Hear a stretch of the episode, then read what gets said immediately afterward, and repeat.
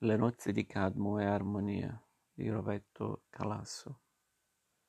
Queste cose non avvennero mai, ma sono sempre. Salustio degli dei e del mondo. Sulla spiaggia di Sidone un toro tentava di imitare un gorgheggio amoroso. Era Zeus. Fu scosso da un brivido, come quando i tafani lo pungevano ma questa volta un brivido dolce. Eros li stava mettendo sulla groppa la fanciulla Europa. Poi la bestia bianca si gettò in acqua e il suo corpo imponente ne emergeva abbastanza perché la fanciulla non si bagnasse. Lo videro in molti. Tritone, con la sua conchiglia sonora, rispose alla mucchio nuziale. Europa, tremante, si teneva aggrappata a uno dei lunghi corni del toro. Li vide anche Borea, mentre fendevano le acque, malizioso e geloso. Fischio alla vista di quei seni acerbi che il suo soffio scopriva. Atena accorsi spiando dall'alto il padre cavalcato da una donna anche un marinaio Archeo li vide, e Alibai.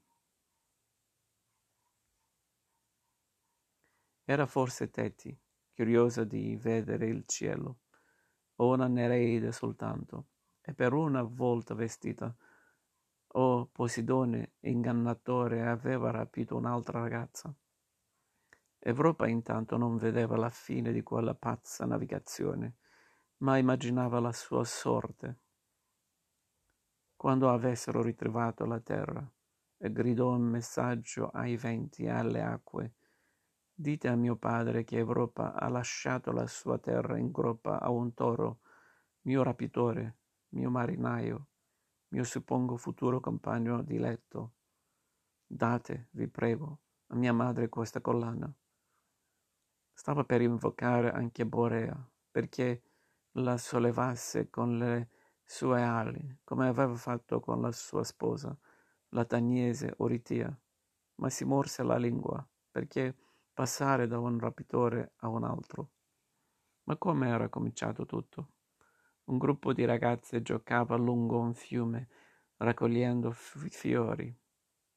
Numerose altre volte una scena del genere sarebbe apparsa irresistibile ai dei Persefone venne rapita mentre giocava con le fanciulle dal seno profondo e raccoglieva rose, crocchi, viole, iris, giacinti, narcissi, soprattutto il narciso, prodigioso fiore raggiante venerabile alla vista, quella volta per tutti, per gli dei mortali e per gli uomini mortali.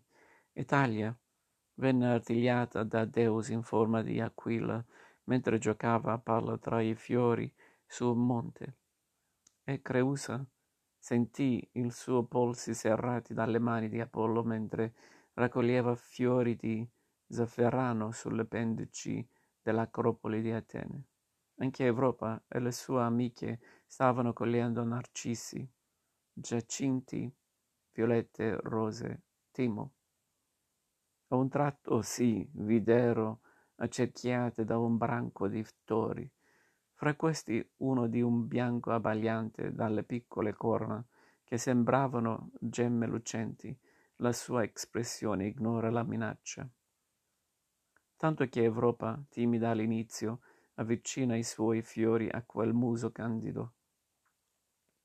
Come un cagnolino, il toro geme di piacere, si rovescia sul Erba offre le sue piccole corna alle ghirlande. La principessa si azzarda a montarli sulla groppa all'Amazzone. Allora, senza parere, il branco si sposta dal letto asciutto del fiume verso la spiaggia. Con falsa incertezza il toro si avvicina all'acqua. Poi è troppo tardi. Già la bestia bianca investe le onde con Europa in groppa. Lei si volta indietro, con la destra si tiene a un corno, con l'altra si appoggia alla bestia. L'aria mossa le fa tremare le vesti. Ma come era cominciato tutto? Europa, verso l'alba, dormendo nella sua stanza al primo piano del palazzo reale, aveva avuto un sogno strano. Si trovava fra due donne. Una era l'Assia, l'altra era la terra che la sta di fronte e non ha un nome.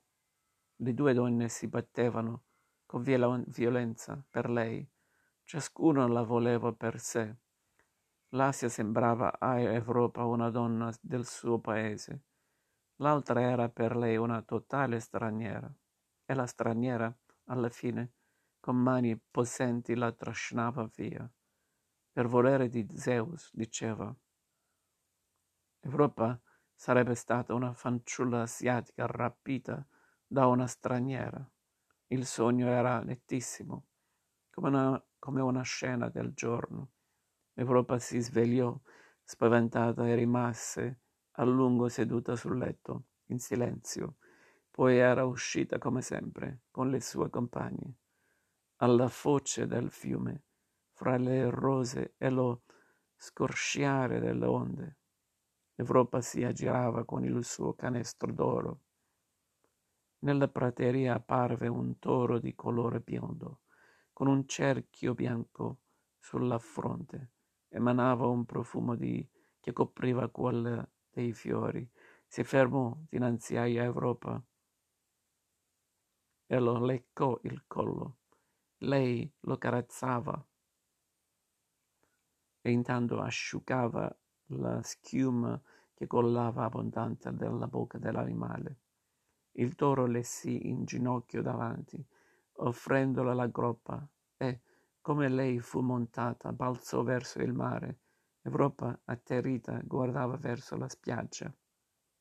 Chiamava le compagne, tendendo un braccio nel, nel vuoto. Poi, già in mezzo alle onde, con una mano si aggrappava al grande corno, con l'altra teneva sollevato e stretto al petto il bordo del peplo e, dietro le sue spalle, il peplo si era gonfiato in una vela purpurea.